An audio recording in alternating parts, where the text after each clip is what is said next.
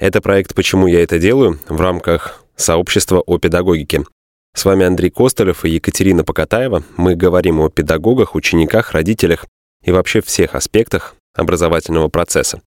Нас интересует роль педагога в современном обществе, почему люди выбирают эту профессию и как они в ней реализуются, что им помогает, что вдохновляет, а что мешает. Выходите с нами на связь и, возможно, давайте вместе обсуждать и меняться в лучшую сторону. А теперь давайте знакомиться.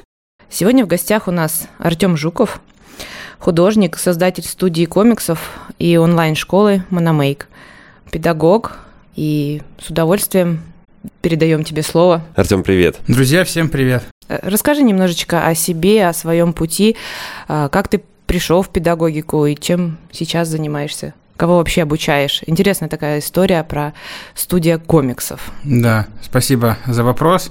Обучаю э, опыт преподавания где-то с 2010 года, с 2012 сам начал преподавать академический рисунок. И в 2015 году э, вернулся из Москвы в Смоленск, чтобы здесь э, жить и откры... захотел открыть свою студию. Но вот этот процесс становления тебя как педагога, он начинался, наверное, в институте или в школе, когда ты почувствовал, что можешь это делать? Да, э, скорее в институте. Это был какой вуз? Это был московский вуз, Московский художественно-промышленный институт, МХПИ. Я учился там на графического дизайнера, но э, мне всегда хотелось заниматься комиксами, иллюстрациями, разработкой игр, и поэтому я э, стал ходить на дополнительные занятия к своему педагогу, к скульптору.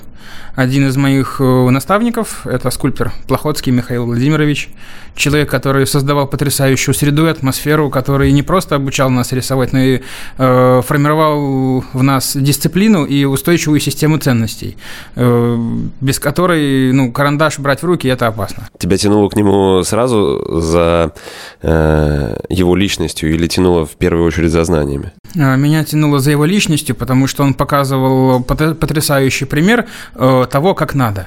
Потому что у нас большое количество там фильмов, мультиков, э, игр, где персонажи творят зло и получают э, по заслугам. Это пример того, как не надо. А того, как надо, мы видим крайне редко. Он как раз показывал на себе своим примером, как нужно любить свое дело. Показывал вообще, что без любви к своему делу ни одна мысль, ни одно действие действие смысла не имеет.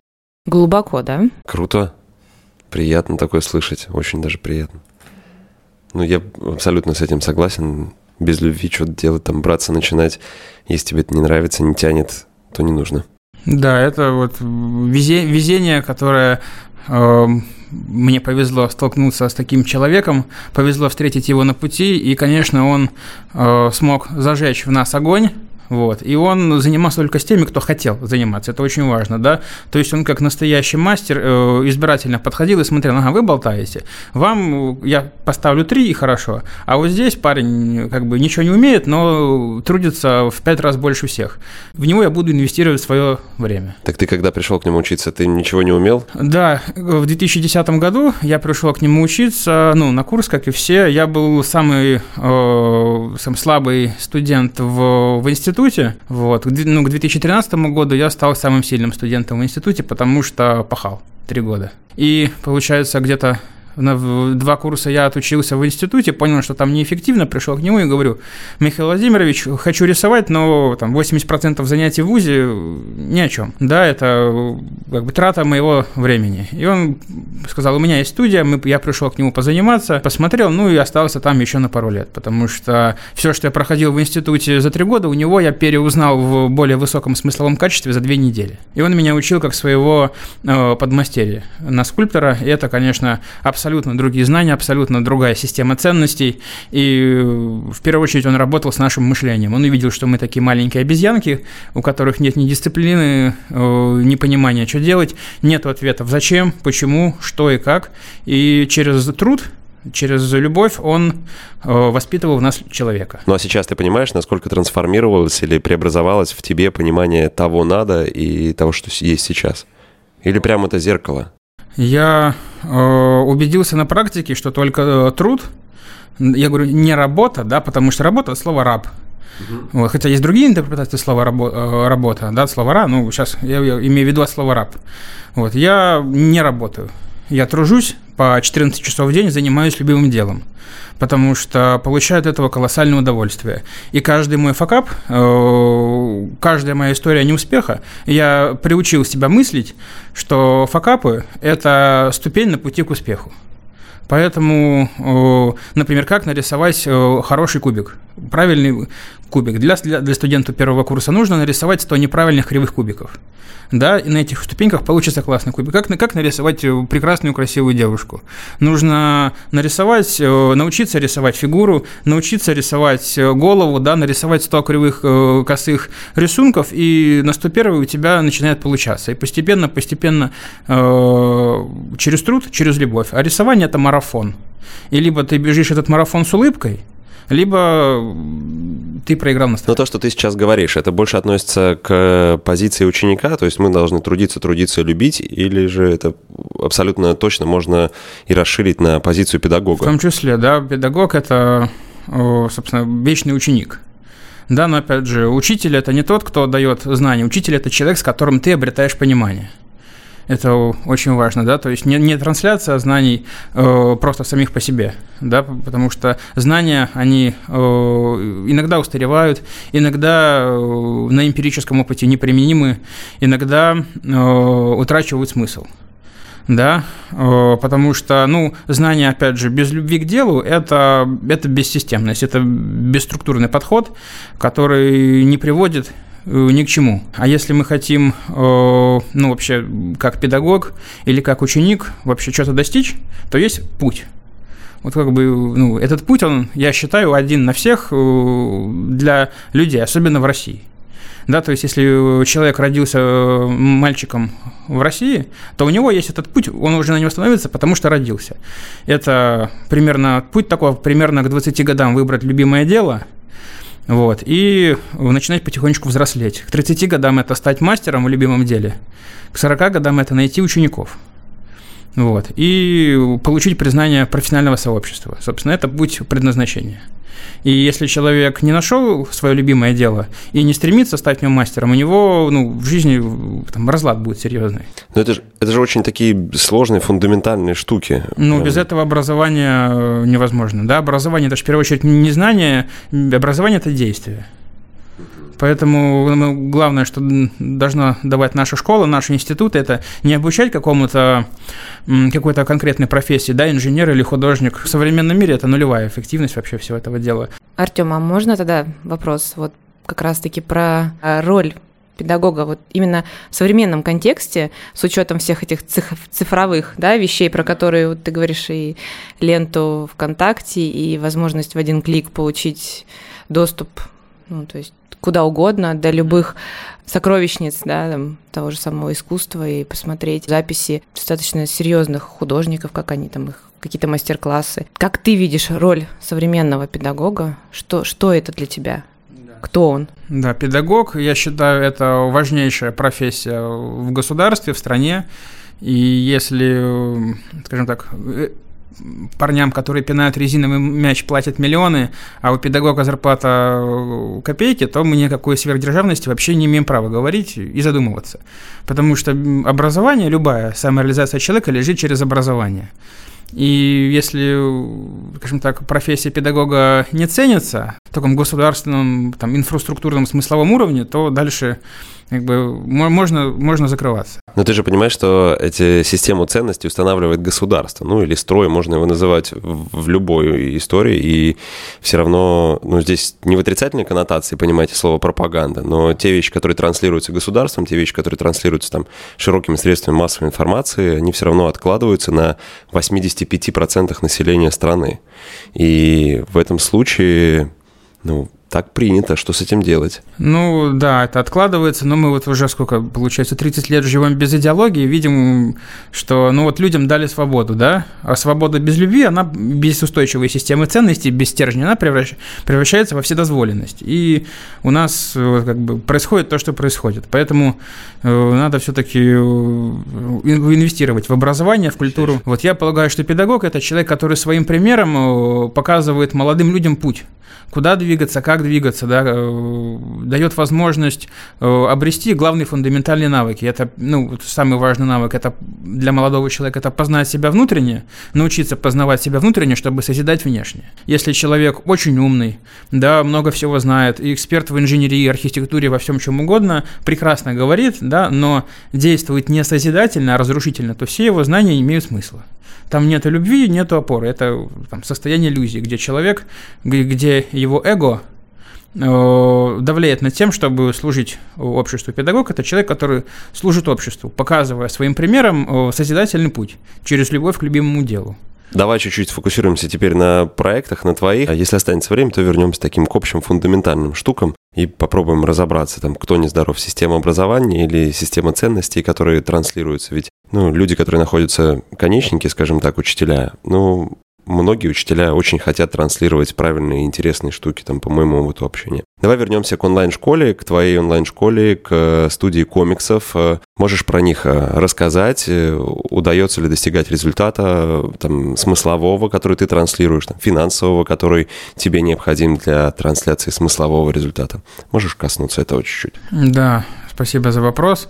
Э, на ковиде на 2020 год мы выросли примерно в 10 раз – вот как раз за две недели до ковида я запустил онлайн-школу, и как раз всех посадили на дом, и она взлетела. У меня ученики там есть из Израиля, русскоговорящие, в Шанхае есть ученики, в Австралии есть, там в, в Нью-Йорке уже, уже, по-моему, человек не занимается. Ну вот, со всего мира русскоговорящие э, ребята, кому-то нужно поступить в институт, но они сидят дома, да, там в Испании у меня есть семья, кто не, их не выпускают, да, там все эти вещи, и чтобы не сойти с ума, э, ребенок учится рисовать, смотрит там видео и так далее. Э, дальше.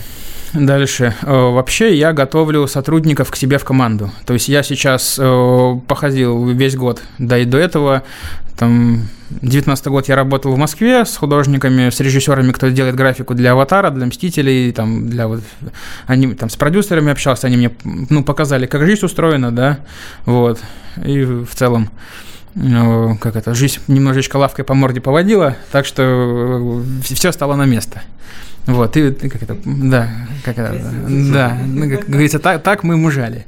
Обратившись в наши смоленские вузы, я понял, что ничего никому не надо. Но ты хотел там найти учеников для себя. Я хотел там бесплатно вести занятия для тех ребят, кто хочет э, развиваться, кто хочет развиваться, да. Я говорю, я готов у вас проводить семинары, лекции, занятия бесплатно дорогие э, товарищи, никому ничего не надо, поэтому э, в январе месяце я запустил свою кузницу кадров, теперь я обучаю ребят рисованию с нуля вместо художественной школы, колледжа и вуза, даю им стажировку и работу.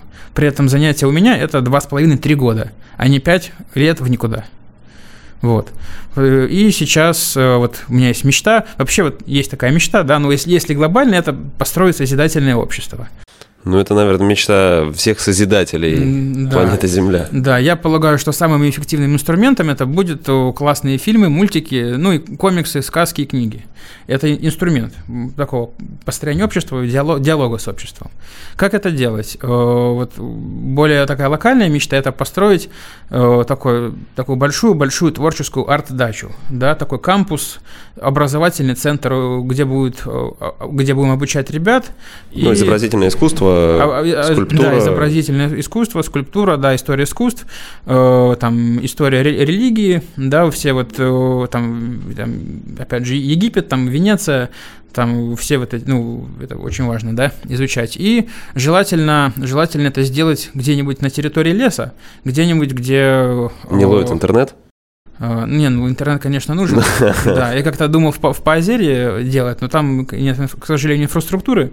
Но если там построить такое, это была бы такая усадьба, куда бы приезжали э, ребята учиться, приезжали бы мастера творить, они бы обучали ребят, и, возможно, кто-то бы исцелялся, если кто-то в подавленном состоянии приезжает. Не внучат ли племянник он Марии Клавдовны Тенишевой? Вот. И да.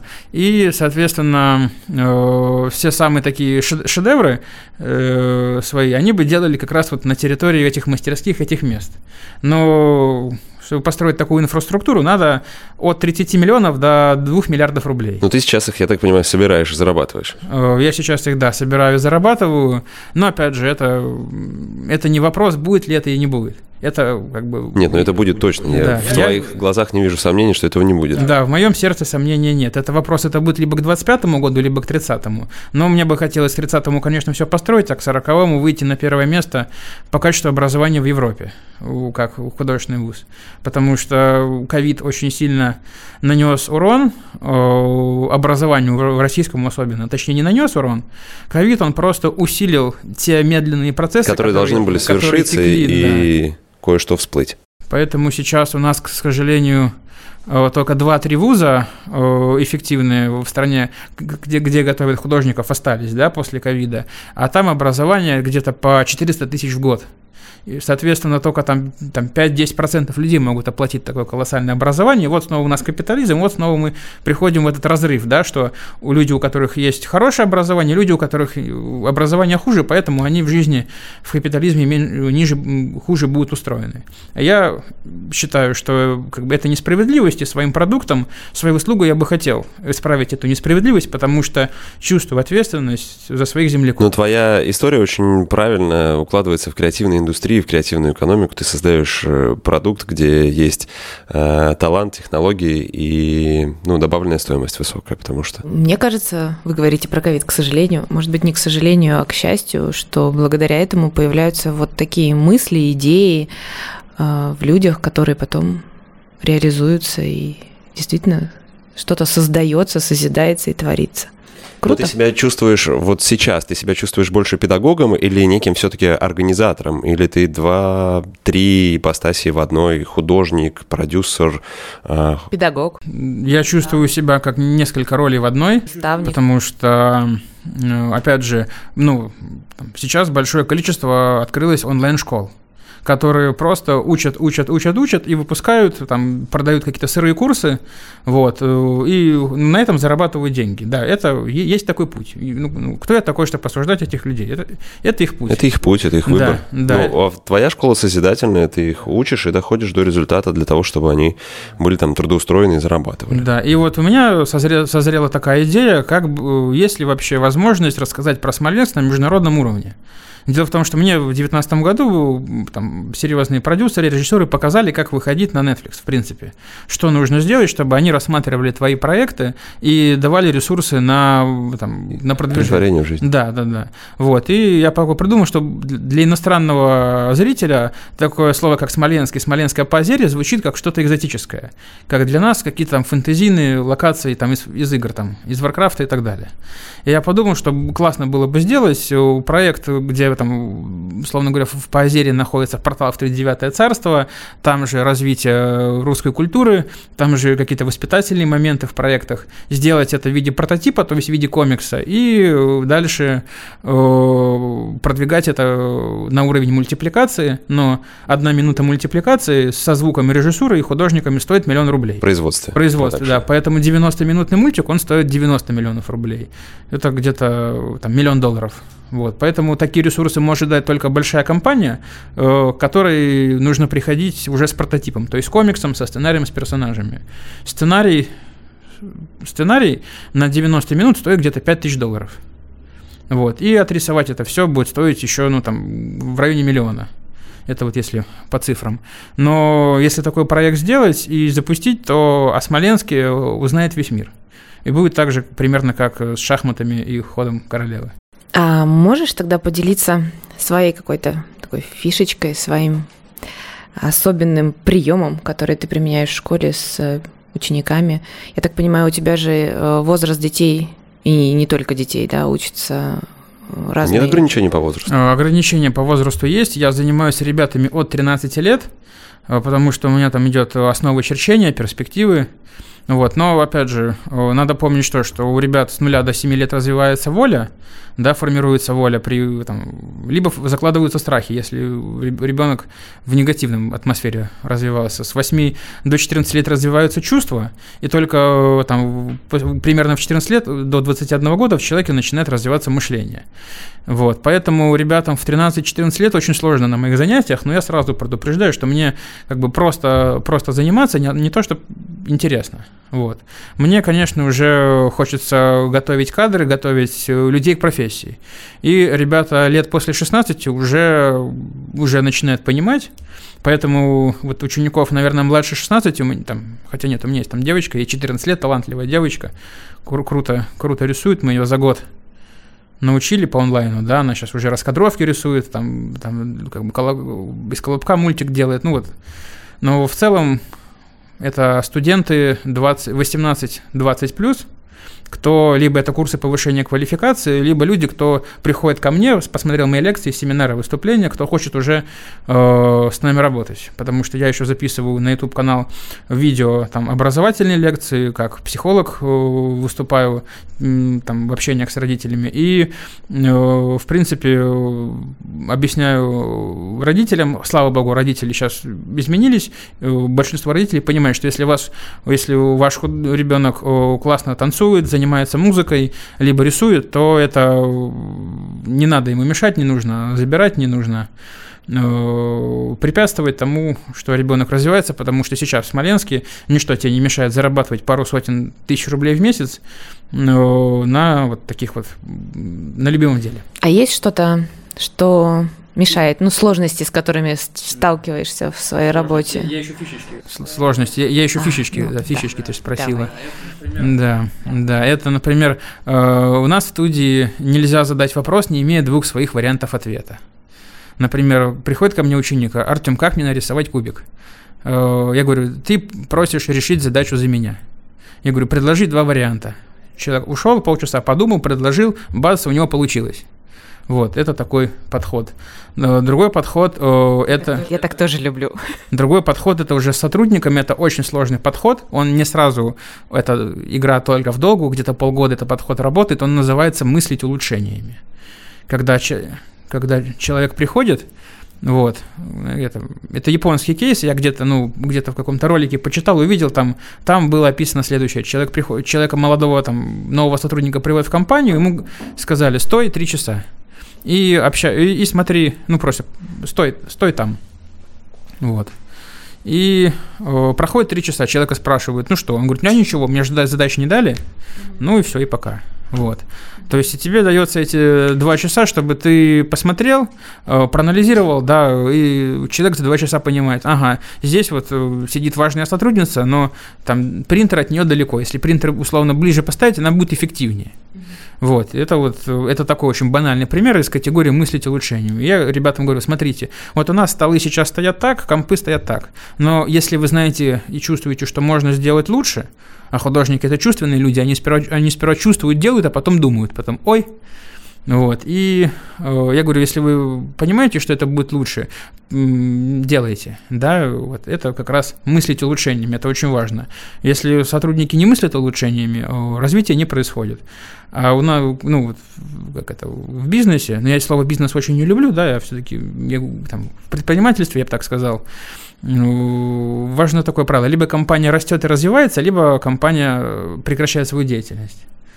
Вот, поэтому это вот такие фишечки, которые э, я стараюсь использовать. Но опять же, э, я позиционирую себя как компания, которая стремится к бирюзовому формату, где у нас нету начальства, у нас нету подчиненных, есть некая иерархия по опыту, где сотрудники общаются друг с другом, вот. Ну, опять же, художники все такие люди специфические, с тончайшей душевной натурой, очень скрытные. И, конечно же, если э, обычно там, ну, там, человек может о себе что-то рассказать, то у художника он может три месяца, ты можешь у него пытаться, пытаться нежно, аккуратно вытащить эту информацию, да, потому что как бы художники все строго психологически травмированные люди из глубокого детства, вот.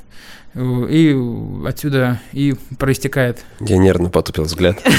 Творческая личность. А если про, бирю... ты, не, про бирюзу... ты не боишься, что в твою, ну я кому, ну ладно, использую слово бирюзовая, бирюзовая иерархия, если придет кто-то с большим опытом, не страшно? Признаешь его? С большим это уже выше там из желтого? Нет. Ну опять же, страха нету, Страха не да. существует. Да, э, есть, скажем так, понимание, что нам, как художникам, э, очень часто не хватает волевого человека. Человек, который меньше тон, тонкости, меньше душевной организации, но человек, который достаточно умный, чтобы художников пинать, не ломая да, потому что можно сломать художника очень легко, он уйдет в депрессию, потом ты как бы хороший сотрудник через три месяца только вернется на работу, ему надо еще будет полгода входить в режим. Поэтому, ну, иногда э, такой волевой человек, который будет ходить, пинать легонько. Ну, который будет чувствовать, как можно. Да, да. Такой, такой человек, конечно, я чувствую, что если бы у нас в команде был, мы бы, мы бы сейчас уже... Были продуктивнее? Ну, мы бы сейчас уже построили киноимперию в Смоленске. Вот, и уже бы сделали пятый фильм. Ну что, самый главный вопрос, да, для тебя, Артем. Почему ты это делаешь? Да, почему? Собственно, вот эти четыре вопроса мне. Э, зачем, почему, что и как. Вопрос, зачем это вопрос к будущему, почему вопрос к прошлому, э, вопрос, что это, это к смыслам и как это стратегия достижения. Собственно, почему? Вопрос к прошлому. Потому что в прошлом меня э, не устраивало то, что в Смоленске нету места, где бы могли люди развиваться и рисовать. Вот. И я себя приучил тому, что проблема – это возможность. Студии нет, это проблема, значит, есть возможность это создать. Низкого качества вузовское образование, да, э, хотя вот, ну, я с педагогами, с вузами общаюсь, они сами, мягко говоря, недовольны тем, что происходит. Педагоги все прекрасно понимают, да, сокращение часов, я спрашиваю там, в ВУЗе нашем, сколько у вас часов рисунка в неделю? Полтора часа рисунка в неделю. Да? Вот рабочий день художника 8 часов, а у нас полтора часа рисунка в неделю. Это сколько получается в месяц у нас? Да, 6, сколько там, это самое, 3 плюс, это 6 часов рисунка в месяц. Вот, это как бы понятно. Ну, опять же, критиковать, ругать, ну, это смысла нет. Я предлагаю, я предлагаю делать. Все, все понимают, давайте менять ситуацию. Поэтому, посмотрев на все, что происходит, я понял, что вот есть несправедливость, ее нужно, ее нужно решить. А кому ее решать? Ну, только мне. От меня зависит, будет ли Россия прекрасной, процветающей страной. Нет Владимира Путина, нет Дмитрия Медведева, нет губернатора, нет, только от меня. Если я э, не делаю ничего, то я не имею права потом не предъявлять ни одному, ни второму, ни третьему. Поэтому это любовь к стране, это ответственность. Ну и поехали делать. Мне очень нравится то, о чем ты сегодня говорил, э, о глубоких смыслах, о том, об отсутствии страха, о том, что проблема — это всего лишь пространство для ее решения, а не такая штука, когда нужно вскидывать лапки вверх. Мне это очень приятно. Э, если тебе нужна будет какая-то моя помощь, я всегда открыт для тебя и всегда помогу. Огромное тебе спасибо за откровенный, честный, прямой диалог. А, я искренне радуюсь, что есть такие люди, которые готовы а, действительно действовать, да, не просто говорить, а действовать и меняться внутри, меняя все, что есть вокруг, и своей вот этой энергией, действием, наверное, заражать всех, кто рядом, являясь примером и э, таким образом да, для подражания. Круто, спасибо. Спасибо вам, спасибо.